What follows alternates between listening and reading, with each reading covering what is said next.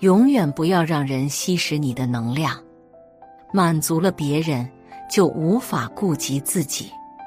圈层突围中有个黑洞人的概念，如果某个人一靠近你，就让你陷入疲倦和内耗，那说明这个人像黑洞一样吸食了你的能量。生活中有太多这样的黑洞人，你要做的就是识别。筛选，然后远离。你的能量有限，不值得为无关的人损耗。一，不要让人吸食你的情绪。作家肖瑜讲过一个故事。有段时间，一个朋友经常找他吐槽生活中的糟心事。刚开始时，他还能消化，可渐渐的。他也开始不自觉向对方倒苦水。无论工作还是生活的话题，苦水成了维持两人关系的营养。客户太刁钻，老板太严苛，丈夫脾气太暴躁，家里老人和孩子太多事，各种负能量将两人裹在一起。人与人的情绪是会传染的。与消极的人在一起久了，他们身上的情绪垃圾便会吞噬你的正能量。纽约前锋报编辑乔治·珍妮刚进入公司时，和另一个同事租住在同一家公寓里。下班之后，同事经常跑到乔治房间，跟他抱怨自己每天被领导针对，日子过得苦不堪言。乔治每次都耐心安慰他，让他放宽心。可日子一久，乔治也开始情绪化。领导一句批评，工作上一点小失误，他就开始内耗焦虑。自己刚进报社，能力不强，经验也不多，晋升还不知要等到猴年马月。如今的工资。除去房租水电，根本无法支撑他的生活。一想到这些，他顿时失去了向上的动力，工作随意应付，回到家就只想躺平。直到那年圣诞节，乔治回家探亲，他看到父亲为养家糊口，每天都在拼了命工作，再想到自己一副颓败的模样。倍感惭愧。虽然出生普通，但父母竭尽所能，给了他最好的生活。同事们对他很好，他也喜欢报社的工作。而他如今一团糟的生活，都是从遇到那个浑身负能量的同事开始的。回到纽约，乔治做的第一件事就是从公寓搬了出来。李尚龙在《请远离消耗你的人》中写道：“你与身边人的关系，决定了你过怎样的人生。满嘴丧气话的人，会让你变得颓废；消极堕落的人，会将你拽入负能量的深渊。浑身负面磁场的人，会像水蛭一样，吸走你的能量，磨去你的意志。”及时辨别，快速远离，才是保全自己最好的方式。二，不要让人吸食你的精力。老曹讲过一段自己的经历。老曹是地地道道的农村人，寒窗苦读十几年，考上了北京一所高校。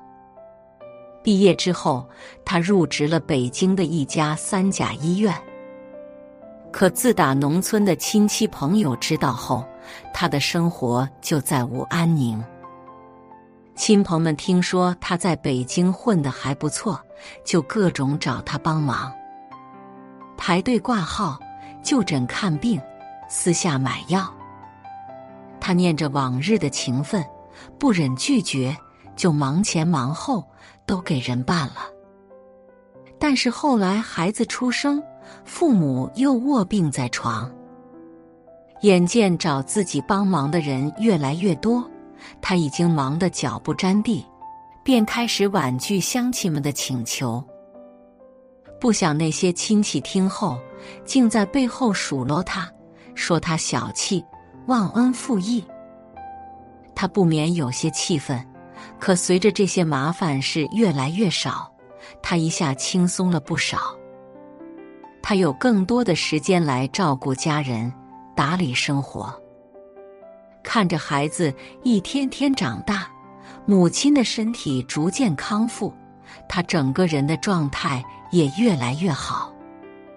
奇葩说中，辩手黄执中曾向蔡康永讨教，有个朋友在深夜给他打电话，希望能和他见面聊天。可他已经连续二十四小时没睡觉了，十分疲惫，想拒绝又怕朋友伤心。遇到这样的情况该怎么处理？蔡康永回答：“首先，我会明确告诉朋友我现在很累，改天再聊。其次，我对朋友不会有求必应，没有人有义务。”二十四小时被别人随传随到，人的精力是有限的，满足了别人就无法顾及自己。他人的闲事琐事，该拒绝就拒绝，该回避就回避。收起乐于助人的欲望，你才能腾出精力来做好自己的事。三，不要让人吸食你的思想。人大历史学院教授张宏杰曾在银行工作，那时银行业务量少，闲来无事时，同事们便会拉他去一起打牌。一开始，张宏杰也乐此不疲，上班无心工作，下班就往牌馆跑。可时间一长，他发现自己除了牌技上涨，其他各项能力都在走下坡路，他内心不免一阵惶恐。于是他果断离开牌友，一下班就把自己关进屋里写作。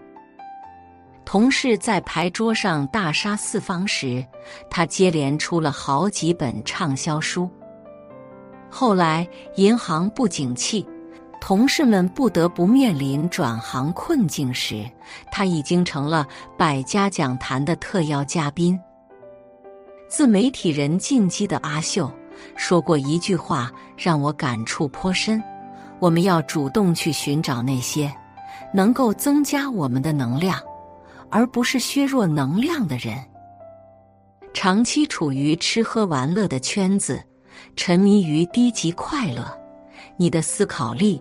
能力都会被弱化，将自己抽离出来，向高阶的人群靠拢，你才能借他人优势为自己赋能。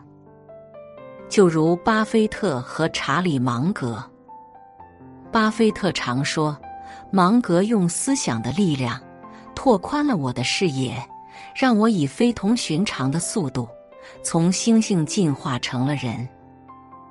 巴菲特刚创建投资公司时，大家纷纷劝他低买高卖，去倒卖小公司的廉价股票。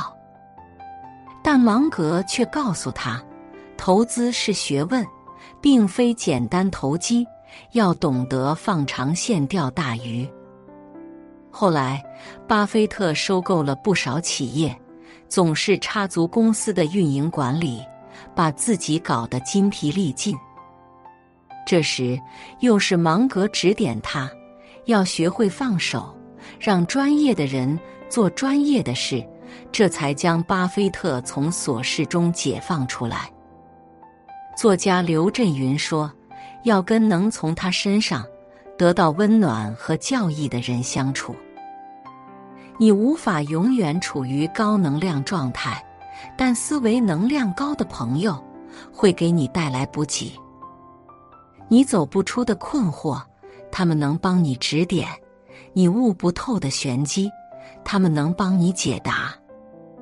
靠近他们，你的思维格局都会上一个台阶。法兰克福大学曾做过一项研究，结果表明，每个人都是带着一定的能量储备来到这个世界的。能量储备的高低，会决定你的精力和情绪，进而影响你的命运。以十倍速远离消耗你的人，以十倍速靠近滋养你的人。保护好自己的能量。才有精力打理好生活。写作是一种修行，渡人渡己。如果是有缘人，无需打赏、点赞、分享即可。种下智慧种子，助人助己，福德无量。